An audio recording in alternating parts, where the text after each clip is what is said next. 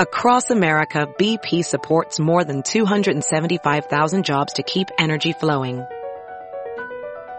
Jobs like updating turbines at one of our Indiana wind farms and producing more oil and gas with fewer operational emissions in the Gulf of Mexico.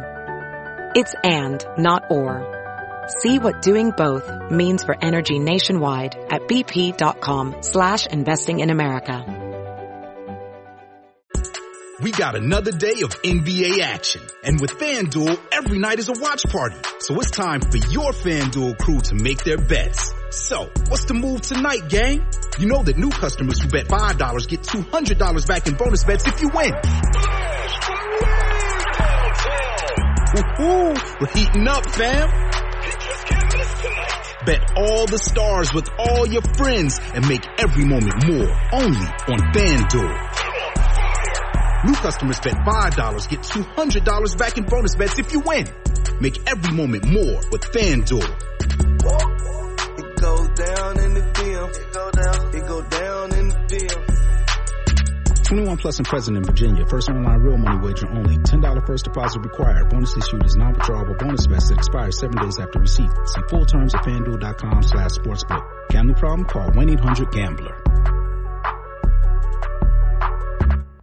Hello, it is Ryan, and we could all use an extra bright spot in our day, couldn't we? Just to make up for things like sitting in traffic, doing the dishes, counting your steps, you know, all the mundane stuff. That is why I'm such a big fan of Chumba Casino. Chumba Casino has all your favorite social casino style games that you can play for free anytime, anywhere with daily bonuses. That should brighten your day a little. Actually, a lot. So sign up now at ChumbaCasino.com. That's ChumbaCasino.com. No purchase necessary. Group. Void were prohibited by law. See terms and conditions. 18 plus. It is Ryan here, and I have a question for you. What do you do when you win? Like, are you a fist pumper, a woohooer, a hand clapper, a high fiver? I kind of like the high five, but if you want to hone in on those winning moves, check out Chumba Casino. At ChumbaCasino.com, choose from hundreds of social casino style games for your chance to redeem serious cash prizes. There are new game releases weekly, plus free daily bonuses. So don't wait. Start having the most fun ever at ChumbaCasino.com. No purchase necessary. Group. Void were prohibited by law. See terms and conditions. 18 plus. Good evening and welcome to this episode of the Full Press Raiders podcast. I'm your host, Terrence Biggs. Well, hopefully, most of you have relaxed, calmed down, taken that very seriously deep breath after the Raiders come from behind 31 to 28 victory in in Jersey today.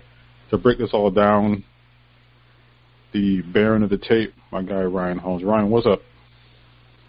How you doing? Thanks for having me on. Now, I guess the first thing I want to talk about is how are you like hours after the game? Are your heart still like pounding, or you just are you relaxed now? Oh no, I'm, I'm not relaxed yet. My heart rate's still pretty high. Just trying to come down from that that game. The season was on the line. Luckily, you know, the miracle at the Meadowlands or whatever we're going to call this in the future happened. Ruggs got deep, and the Raiders were able to get out of there with a W. But um, no, I'm usually after a loss or even a tight win like this, probably don't come settle down until I wake up tomorrow morning. It was definitely a lot to get into. Now, first thing I want to talk about is Jon Gruden's play calling. Did did did you feel he he called the game a little tight today, or or was it the the Jets what they presented defensively that changed his mind? It just felt like the the game plan was a little stiff. It was an interesting game plan. I, I thought they were going to come in, especially after the struggles they had last week, and try to go back to their identity and run the ball. I know they didn't have Josh Jacobs; that they were relying a lot on Booker, but again, we saw pretty early that they abandoned the running game in the first half. It was a lot of shotgun, um, a lot of 22 personnel, uh, which was kind of, I'm sorry, 12 personnel, which is kind of interesting. Two tight ends on the field. They didn't. They went kind of pass heavy. You would think they'd go more 13 or 11 personnel, um, get three wideouts on the field, but you kind of saw two tight ends, two wide receivers, and then kind of in the gun with Booker offset, and, and Richard got a couple of carries. But I, I think being out of the shotgun really limited what they could do in the running game. And it, again, it looked like they didn't even try until they came out in the second half, which was kind of interesting. I, I was hoping that they would just pound the rock against the Jets until they kind of wilted and gave up. But Gregg Williams figured it out pretty quickly that they weren't going to run, so he was just bringing blitz after blitz after blitz, and you saw it in the first half. It was almost every play, and it was interesting. They were bringing they were bringing a guy to the A gap, and, and the Raiders were kind of slide protecting that out, and they were having the running back come up and take the guy in the A gap. And Gruden was dialing up plays down the field that looked like they took a while to develop, and Carr was just holding the ball in the pocket, and, and the running back's not going to hold up in pass protection very long. And there was a couple times where he just had to throw the ball away, and a couple sacks there at the end of the half. And I just, I just didn't understand the game plan, getting away from the run, and then once they started dialing up all the blitzes, he didn't really go to the short game. He was still trying to throw the ball down the field, which I know they have three rookie corners or three rookies out in that secondary, but it just took too long to make an adjustment, and you saw it on the second drive there, and or the first drive in the second half, the quick hitch, the Waller break the tackle touchdown. I thought they'd go to a lot of that once the blitzes started coming, and their game really hinged on those two drives in the third quarter. They basically went three and out. They had the ball at midfield and the 40 yard line. Could have gone up 31 to 13, and then we wouldn't even be having this conversation. But um, some very conservative play calling in those two drives to keep the Jets in the game, and then the 96 yard touchdown drive kind of made it into a ball game there late. Now, when you look at Derek Carr, if you look at his numbers, he had an excellent day numbers wise, but the film tells a different story. And for me, my reaction was many of those throws, he you could tell by the look on or the body language from uh, Nelson Agholor that Carr missed him a few times, and it was starting to mount as far as the pressure. Carr didn't seem his normal Chris self. Do you think that's a the weather or the fact that the Jets were actually getting back there? I think it was a combination of everything. You're right. I, I felt, in my opinion, Carr played. If you ask me, I'd say C minus D plus game. I know he threw for 381 yards and a winning touchdown there at the end, but he got a lot of help uh, from that cover zero blitz. But you, you just saw, I think, Gregg Williams. Once the, the pressure started getting there, he just kept bringing it, and he knew that you know Carr has a history of not playing well when guys get around him and the pocket's not not clean. And you saw it. His, his accuracy was off a little bit today. I think his completion percentage was under 60%, somewhere. I think it was like 28 to 47. And you saw him off target, a couple misreads there with Agholor. Um, even some of the balls that got caught were off target. They were high. They were behind guys. The the, the interception that went off Ruggs' hands. Um, I know I, there's been a lot of debate on Twitter whose fault that was. I'm leaning more on the Carr. I know he got a fingertip on it, but he was fully extended. He had a safety bearing down on him. You, you can't throw that ball that high. He's got to put it on his body. And there was a lot where you saw the touch just kind of disappear too. He was throwing some lasers on two or three yard passes that guys just couldn't handle.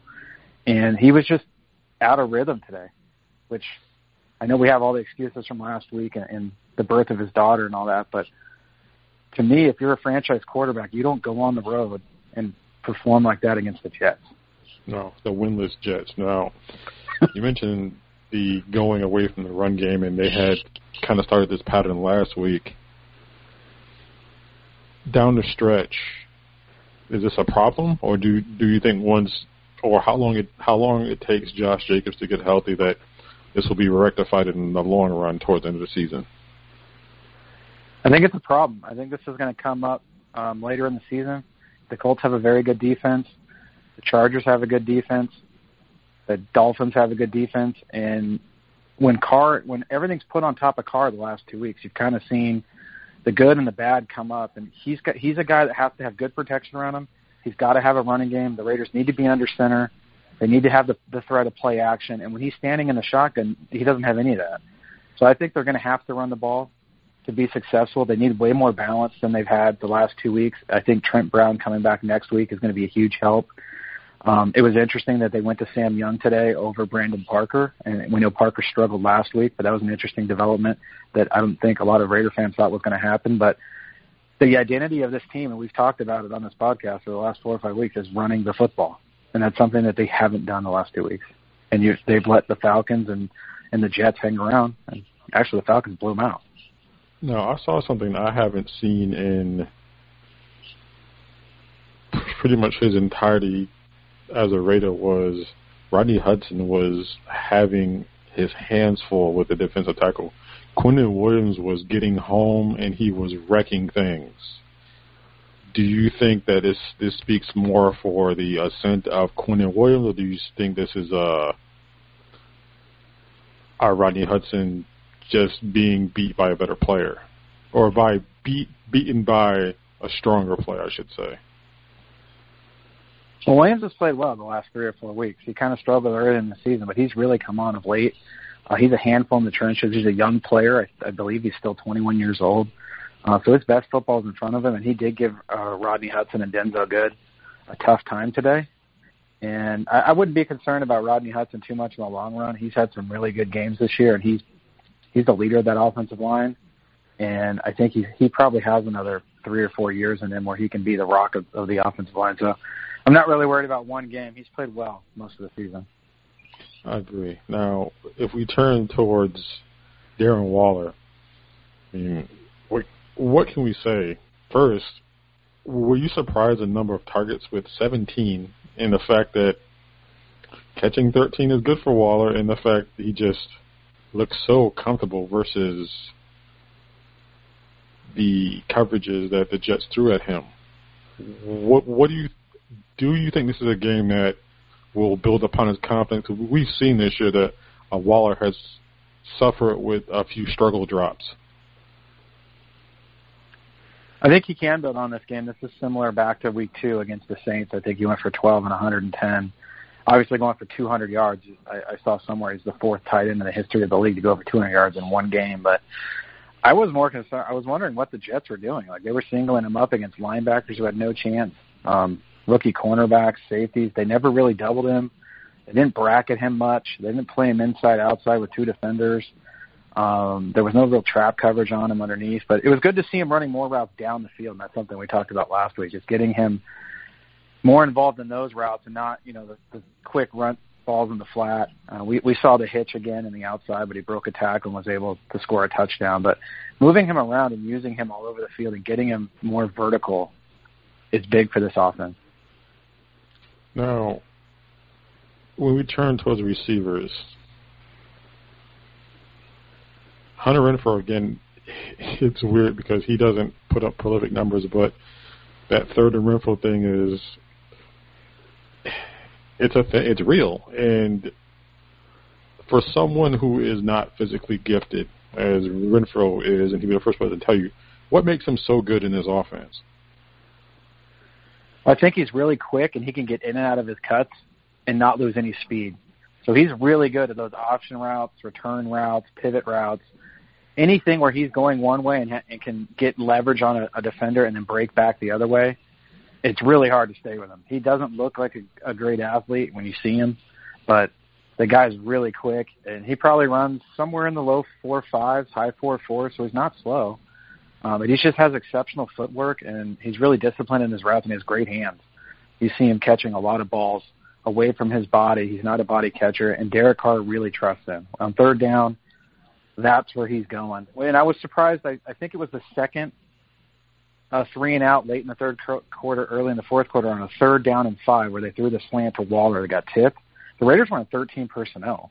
They had three tight ends and Ruggs on the field. Renfrow wasn't even on the field. So I was kind of surprising when they broke the huddle there, and then obviously they had to punt. But uh, yeah, Carr really trusts him, and once you have Carr's trust, like he's just going to keep feeding you, and we've seen that throughout his whole career. Whether it's James Jones, whether it's Michael Crabtree when he went away from Amari Cooper, and now it's it's basically Agholor's got that trust on the outside along with Renfrow and Waller. Now, I look at the offensive game, oh, the offensive drive late, and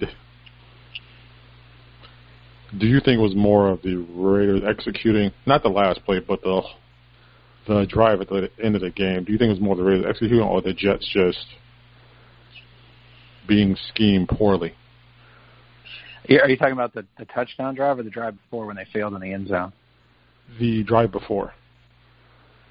I was really questioning some of those play calls. I mean, they got down there, they needed a touchdown and you had first and goal and they ran the ball twice. I know they didn't want to give the ball back to the Jets with any time on the clock, but I, I wouldn't trust the Jets to go the length of the field with a minute left. You know, worst case scenario, they're going to kick a field goal and tie it. And then on third down, you kind of saw the really conservative Carr. He didn't take a chance, and he kind of just rolled out and threw it out of bounds, which I mean, at some point you got to give your guys a chance in the end zone and let someone make a play for you. And you might get a defensive pass interference, but and then on the fourth down play, he kind of threw off his back foot. You know, there was there was a blitz coming, but he had time to stand in there and deliver that ball, and he's kind of fading away for no reason.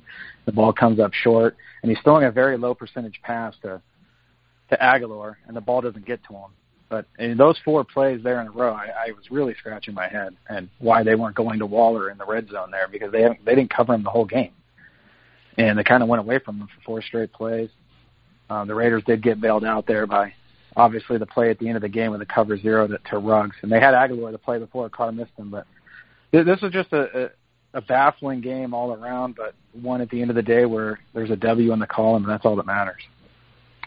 This is true. I mean, it's it's a it's a it's a fair take and it's honest. Now, we come back from break, I want to discuss the Raiders defense and why I just don't see this as a playoff team. You are listening to the Full Press Raiders podcast on the Full Press Coverage Network.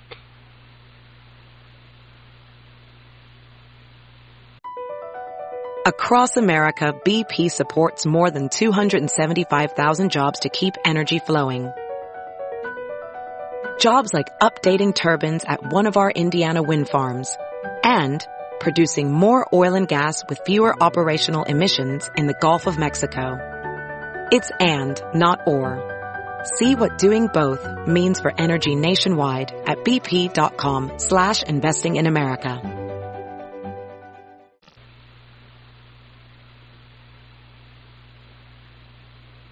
We are back with the FPC Raiders podcast. Terrence Biggs, Ryan. Ryan, the Raiders defense. Let's let's start with the front four. We've said this time in and time again. It just, with the exception of Clelin Ferrell, because we'll get to him, but the defensive tackles allowed 200 yards of of rushing from an anemic Jets offense. Ty Johnson had 104 on 22 carries. Josh Adams added 74 and 8. Sam Darnold added 26 after, and one of them was when he trucked Jeff Heath. Now, this late in the season, is it more of a lack of talent or a lack of scheme or a, a marriage of both? I think it's a combination of both, and I, I don't want to hear any Raider fan talk badly about Jonathan Abram ever again because they clearly missed him. For for the lapses he has in coverage, he does help in the run game. He fills alleys. Guys are scared of him when they're on the field, but you you kind of saw today that the safety play was bad. The linebackers were missing their run fits, and then the Raiders on the inside, um, other than Jonathan Hankins, the other defensive tackle that was on the field, they were just running right at him. Whoever was lined up next to Ferrell, and you kind of saw the Jets keep running that same play. They ran it four or five times off the left side, and there was never an adjustment from Guenther. And I noticed this right away. But if you go back and watch it, Guenther wants to stay in his nickel defense. He wants his four-two-five. He wants Marcus Joyner on the field, no matter what the personnel is. And they were the Jets were lining up in a two by one formation with two receivers to the left. They were motioning the slot receiver to the right, and instead of Joyner going with him, the Raiders were sliding down. So the outside linebacker, when they only have two linebackers on the field, was moving out to cover the slot, whether that was Morrow or Littleton. So essentially, what you had was Marcus Joyner, who's the slot corner, was sliding in to replace the linebacker. Now he's playing linebacker alongside Kwiatkoski, and the Jets are running right at him. And the offensive guards were just absolutely blowing that side. The defensive tackle was there, whether it was Vickers or Hurst or whoever was in on that, that side. Ross got some snaps. And then once they got to the second level, there was no way Lamarcus Joyner was holding up in a run fit and they were just running, gashing them 10, 15, 20 yards off that left side, and there was never an adjustment. And then on top of that, I don't think just from watching the game, the run fits were not good. I mean, they basically gave up 200 yards rushing to the worst offense in the league. They gave up 28 points, which is a season high for the Jets. The Jets could have scored more than that. Um, and the Jets turned the ball over three times. They still scored 28 points. They went up and down the field pretty much for the most of the game. And they gave up 24 first downs to, again, the worst offense in the league. It was averaging 12 or 13 points a game. So I know that the sacks are there. I know that Mullen got the interception, but overall, this defense had a very bad day against a very bad offense, and that's a bad sign moving forward when you have the Chargers coming, the Colts coming, the Dolphins coming, and even the Broncos. I mean, they have firepower. I know Drew Lock was terrible the first time they played him, but there's no way if this is a playoff defense, they hold the Jets to 10, 13 points. They don't give up 28 points to that offense. Now, one of the things that surprised me today was once a year, apparently, uh, Clelin Ferrell has a a big game. Does this does his game today speak to the porousness of the Jets' offensive line, or does it speak to his emergence as a player? We talked last week about how theoretically, in a logical world, he's pretty much playing up the string in Vegas. Like he's going to play his next couple of years, not get that, uh, not get that 50 year tender, and kind of move on. Do you see this as kind of a glimpse into what Mike Mayock saw, or just more like you know what it's it was it was the Jets, and he'll go back to form next week? Well, it'll be interesting to see. He's going to need to, to keep bringing the pass rush. And it was interesting because Mekhi Becton's actually played very well for the Jets, so it's not like he's beating a guy out there that's terrible. Like that that's that rookie's been a monster all season. So he did have a good uh, speed rush on him around the outside and was able to get the ball out. The second sack was more they were running a stunt. He was basically just trying to to pick the tackle and have the guard go with him so they could run a stunt around him, and he kind of just split the two because they didn't. Um, the guard and the tackle had a little bit of space in between them there, and he was able to turn the corner there, shoot through, and get the sack. But he, he's going to have to keep doing that. I was surprised Maxx Crosby didn't really do much today against George Fant. I know the Jets ran the ball 34 times to 23 passes, but I, I thought that was the guy that was going to get sacked. I thought Crosby was coming off the right side against George Fant would have have the have a day against him, and he didn't. Um, Arden Key didn't show up. Vic Beasley looked like he got a couple of pressures, obviously no sacks, but he looked like he was somewhat capable. But the, the pass rush is really going to have to step up. But it was good to see Ferrell back in there. Maybe the two weeks off was good for him. I know having COVID's not not good for anybody, but he definitely bounced back and had a very strong game today.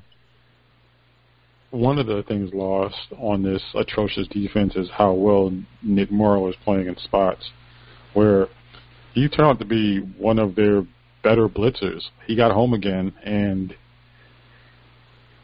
he doesn't he play he gets home, he blitzes under control. He's not just wild all over the place. And if you kind of draw that comparison to Corey Littleton,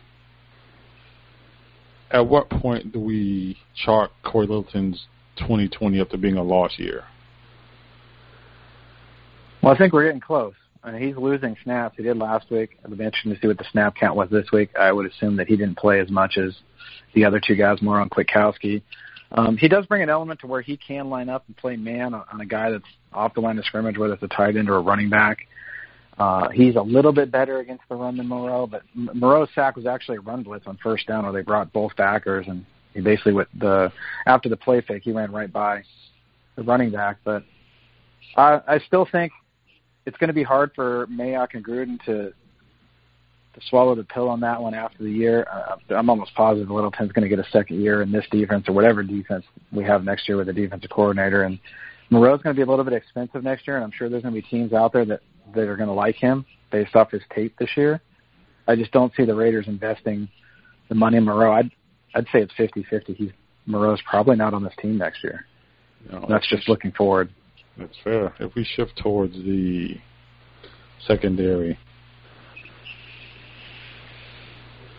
do the Raiders shut down Damon Arnette for a week because it just seemed like he's getting nicked up a lot I would think that next week is going to be hard for him to get on the field after basically what he came off the field three times in a matter of five snaps the last two weeks with head injuries. Uh, and it's you know just getting his head in there, not having the proper technique, and kind of just getting helmet to helmet. He's taking the brunt of those blows. It, it's tough. It's a must-win game. They need to beat the Colts. They need to beat the Dolphins if they have any chance of making the playoffs. And I think ten and six, they still might not make it based on the schedules of the Browns, the Colts, the Ravens. I know they're six and five, but they if they if the Ravens beat Cleveland, there's a chance they're going to go eleven and five based on their schedule. So I, would I would sit him down for at least a week. It, it'd be hard to run him out there again. And you saw without Isaiah Johnson, they didn't really have any depth. They had to go to Nixon at safety a little bit at times. Uh, they had to. I don't know how much Robertson played. I didn't really notice him on the field. And then Joyner got dinged up a little bit, but it, depth is definitely becoming a concern at corner, and, and Arnette's basically missed over half the season now. Between COVID, the broken wrist, and the mounting head injury, it, it's a concern. Now, is it too soon to kind of look at Trayvon Mullen as possibly the best defender that they have on that defense? No, he's definitely up there. I mean, if you wanted to talk upside, you could argue Crosby. You could argue if Abram ever learns how to play in zone coverage, but the most consistent guy week in and week out, he Mullen might not have the ceiling of those two guys, but he's a better player right now, and he's more consistent down to down. And is he a true number one that's going to lock up guys? I don't know about that. He could be a solid number two. I think he can play great in spurts and give you flashes of, of a, you know, a, a cornerback one. I don't know. He's never going to be Jalen Ramsey, uh, those kind of guys, but he can be a very dependable corner. And the, for the Raiders, they need as many of those kind of guys as they can get. Now, we need to talk about the, la- the last or the game-winning touchdown from a point of Gregg Williams. Now, I'm going to lay out a theory to you. You know, you can tell me if this is too conspiracy theory oriented or it has legs. Now, back in October, the Jets were giving up 32 points a game. Greg, Gregg Williams said this. That wasn't good, but quote, it is a lot, but a lot of it is not defensively. So he was pretty much inferring that the problem with the team was the offensive fault. He has bickered with Adam Gase to the point where Adam Gase has said to him, "Everyone needs everyone needs to shut up and play."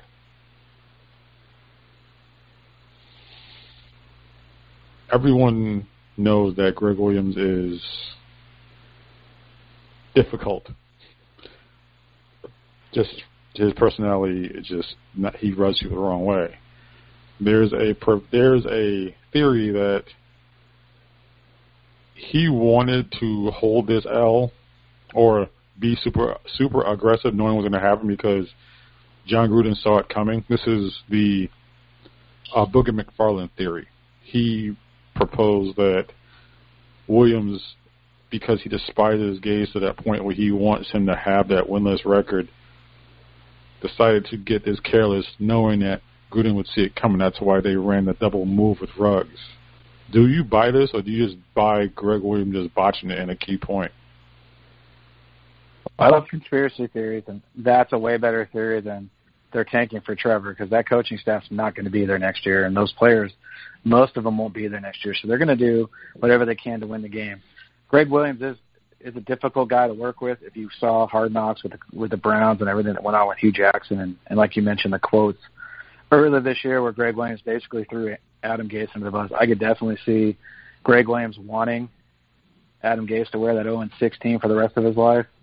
I just think he got super aggressive in a spot where he shouldn't have, and the game plan was to pressure Carr as much as they could, and he just called the wrong defense at the wrong time. If I would have liked to have seen a leader or someone on that defense call timeout and make sure that that's the defense they wanted to be in. That was surprising that you know there wasn't someone on that Jets defense, whether it be Marcus Maye or you know someone in that secondary that's been around.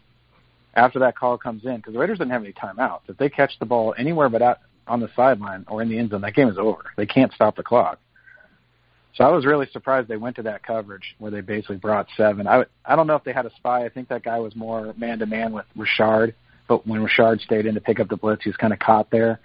Um, I don't think they were they were spying Carr, as I've seen some theories, but man, I don't know if like I've I've heard some Raider fans ask, hey, you know, would you hire Gregg Williams next year for your defense coordinator? Absolutely not. Like that is not a guy you want in your building. He's he's had a personality issue everywhere he's been, and then to call that that's reckless. Like I saw somewhere where that's never happened and there was a database, I think it was ESPN since 2006, where a team with less than 15 seconds left up by four to eight points called a blitz with seven rushers. That's never happened in the last 15 years. There's a reason for that. Um, but no, I, I, that that theory is a lot better than they got a call from management from up top that said lose the game on the second to last play. Like if that was the case, they would have given up. They would have given up a touchdown on the drive before when the Raiders failed on third and goal. But I, I just I just can't fathom how someone on that defense didn't call timeout and go over there and want to make sure. And Adam Gase has a headset on. He knows the play calls are going in, and now he doesn't call the timeout and get out of that defense. Just shows you that the lack of leadership that's going on, and there's a reason why the Jets are 0 and 12. Seems like he's mailing that too, and it kind of, in hindsight, looks like Jamal Adams it was right to request his way out of town. But if we spin it forward in our last segment to talk about the Indianapolis Colts, the Raider fans want to see they the the natural tendency of fans look at Philip Rivers his last year with the Chargers as far as somebody just threw the ball up in the air and just kind of winged it that way, as far as how it's going to be in Indianapolis. But behind what most consider one of the better offensive lines in football, he's different this year. He's well, he's still old and he's still slow, but he doesn't seem to throw the same. I'm just going to throw the ball up to up for grabs passes. The the passes have a little bit more of a purpose and an intent. Now, one of the the matchups I want to see is what can the Raiders do to uh, nullify the best guard in the league, which is Quenton Nelson? Well, that's going to be a touch match, tough matchup because Quenton Nelson's probably going to be lined up across from the worst Raiders defensive lineman, whoever's playing that three technique next week. And if it's Kendall Vickers, he's going to have a day there. So the Raiders are going to have to do some sort of slanting or stunting on their defensive line to try to create some confusion. The, the biggest concern I have going into the game, and I think you hit it, is if they can't stop the run against the Jets, the Colts are just going to line up and keep running it with Jonathan Taylor, uh, Jordan Wilkins, Nyheim Hines. They're just going to keep handing it off. And then the biggest difference I've noticed from watching Colts games this year is you're not seeing, like you said, the YOLO throws, but just, hey, I'm going to heave it up because I got a six five guy, Mike Williams, or, you know, I'll go way back, Vincent Jackson or a guy like that on the outside. It's more, he's going to dump the ball in the flat to those running backs. Hines is a, nat, a matchup nightmare. Mo Alie-Cox at tight end is very athletic. They have T.Y. Hilton back now. Michael Pittman's back. Um, there's a guy named Pasquale that's making plays for him. So he's throwing a lot more balls underneath and a lot more crossing routes and just getting the ball in those guys' hands and letting them go. And the Raiders, I, I think we're going to have to blitz a little bit this week, but you know, I don't think Rivers is a threat at all to run. So, but you can't just rush four and let him stand back there because I don't think the defensive line's getting enough pressure on him, and he's going to pick him apart unless they put unless they get to him. So, I'd like to see it. Uh, some blitzes, bring Morrow, bring Abram, make Rivers move around, make him uncomfortable.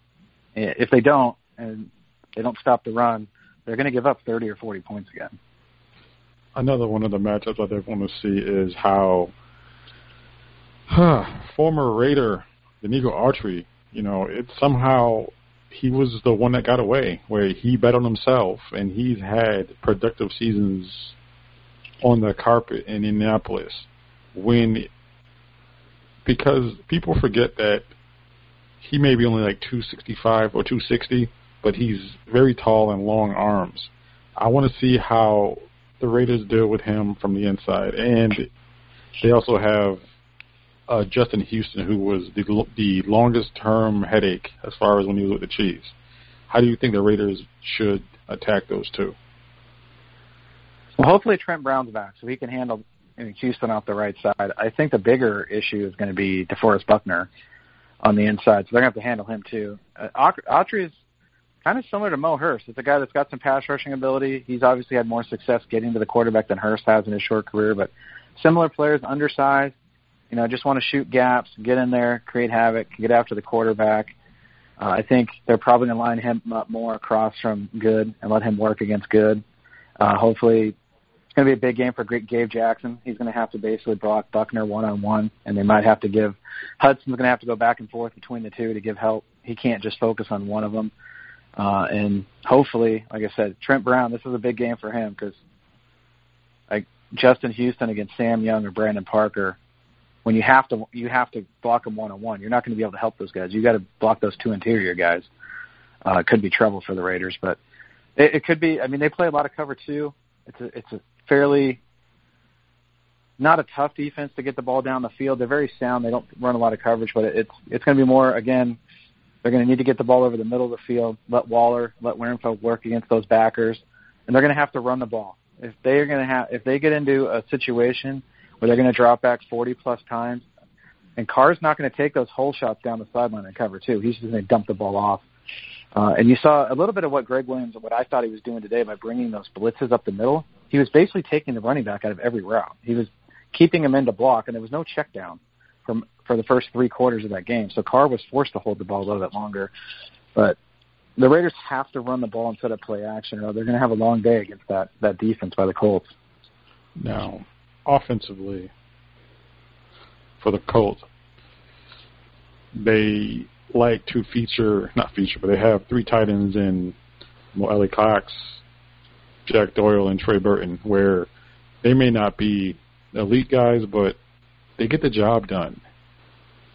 Is this the game that we see Cory stand out, or do you see him get picked on? Well, I think it's a challenge for him because all three of those guys are a little bit different. Mo Alie-Cox is, is the athlete, the basketball player with size, jumping ability. Trey Burton's a smaller, shiftier guy. Um, it's kind of an H back, but he can play the tight end. And, and Doyle's kind of the the white, stiff, blocking looking guy that can. He's trouble underneath, and he's really smart against zone coverage. So it's going to be a mixture of those three guys. Littleton, ideally, he's there to stop Cox, and hopefully Kwiatkoski and, and, and Morrow and some of those hook routes, and maybe a safety can come down and, and handle Doyle. I think the red zone defense is going to be big. They didn't they didn't hold the Jets to any field goals today. They let them score four touchdowns in the red zone. Uh, if they held them to two touchdowns and two field goals, this game's over long before that. So they're going to have to hold the Colts, Colts to, to field goals. I know the Colts are going to move the ball fairly well up and down the field, and it's going to be what do they do when the Colts get in the red zone? Because that was a big concern today. Now, gut feeling, do the Raiders win this game? I believe they will. Uh, they've played well against the Colts in the past. They they have history with Rivers. I think as much as you feel bad coming out of this game, a win's a win, but I think the Raiders just realize, or hopefully they realize, they just got a second birth to their season. Their season should be over right now, but they have a chance to do something. The last four games of the season, they're going home for three of the last four. They have three home games in a row. I think the light's going to come on, and we're going to see more of the Raiders that we saw earlier in this season. You know, weeks two, three, four, five and hopefully they can put a stretch together here. And they're going to need to win three of the last four to have a chance. But I, I think I, I'm more concerned with the Chargers game, believe it or not, on Thursday on a short week with Justin Herbert coming in with how well they moved the ball against the Raiders the first time. But I think the Raiders show up, and I think that they pull out a win next week. Overarching question: Do you think they make the playoffs? I'm going to lean no. And I know it's hard for me to say that, but just looking at the schedules of some of the other teams, let's say the Raiders go 10 and 6. Let's say they win three of the last four. Well, the Browns are at nine. The Browns are going to win 11 if they go 2 and 2, so they're in. And I think the Colts are going to figure out a way to win two, maybe three. So they're going to be at 10 or 11. If the, if the Colts win this week, the Raiders are basically basically in trouble. But the team that I'm concerned about is the Ravens. They're six and five. They play Cleveland next week, but after that, they have four very winnable games. They play the Giants, the Jets, and the Bengals, and they're going to figure out a way to get to 11 and five if they can beat the Browns. So, Raider fans will need to be big. Cleveland Browns fans next week they need to beat the Ravens, uh, but the Raiders still have to go out and, and do their handle their own business. So I think a team might go 10 and six and get left out of this thing. Now, if people wanted to follow you on social media and and observe your film your film breakdowns, how would they contact you? I'm on Twitter. Uh, the Twitter handle is at rholm22. It's R H O L M 22. Uh, I have video breakdowns for the past three seasons on there, and should be up Monday afternoon, Tuesday morning every week. Now you can find our content at fullpresscoverage.com backslash Raiders, or you can follow us on Twitter at FPC underscore Raiders.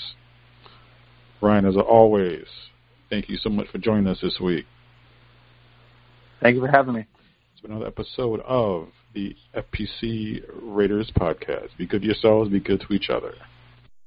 Hello, it is Ryan, and we could all use an extra bright spot in our day, couldn't we? Just to make up for things like sitting in traffic, doing the dishes, counting your steps, you know, all the mundane stuff. That is why I'm such a big fan of Chumba Casino. Chumba Casino has all your favorite social casino style games that you can play for free anytime, anywhere with daily bonuses. That should brighten your day a little. Actually, a lot. So sign up now at ChumbaCasino.com. That's ChumbaCasino.com. No purchase necessary. Group. Void were prohibited by law. See terms and conditions. 18 plus.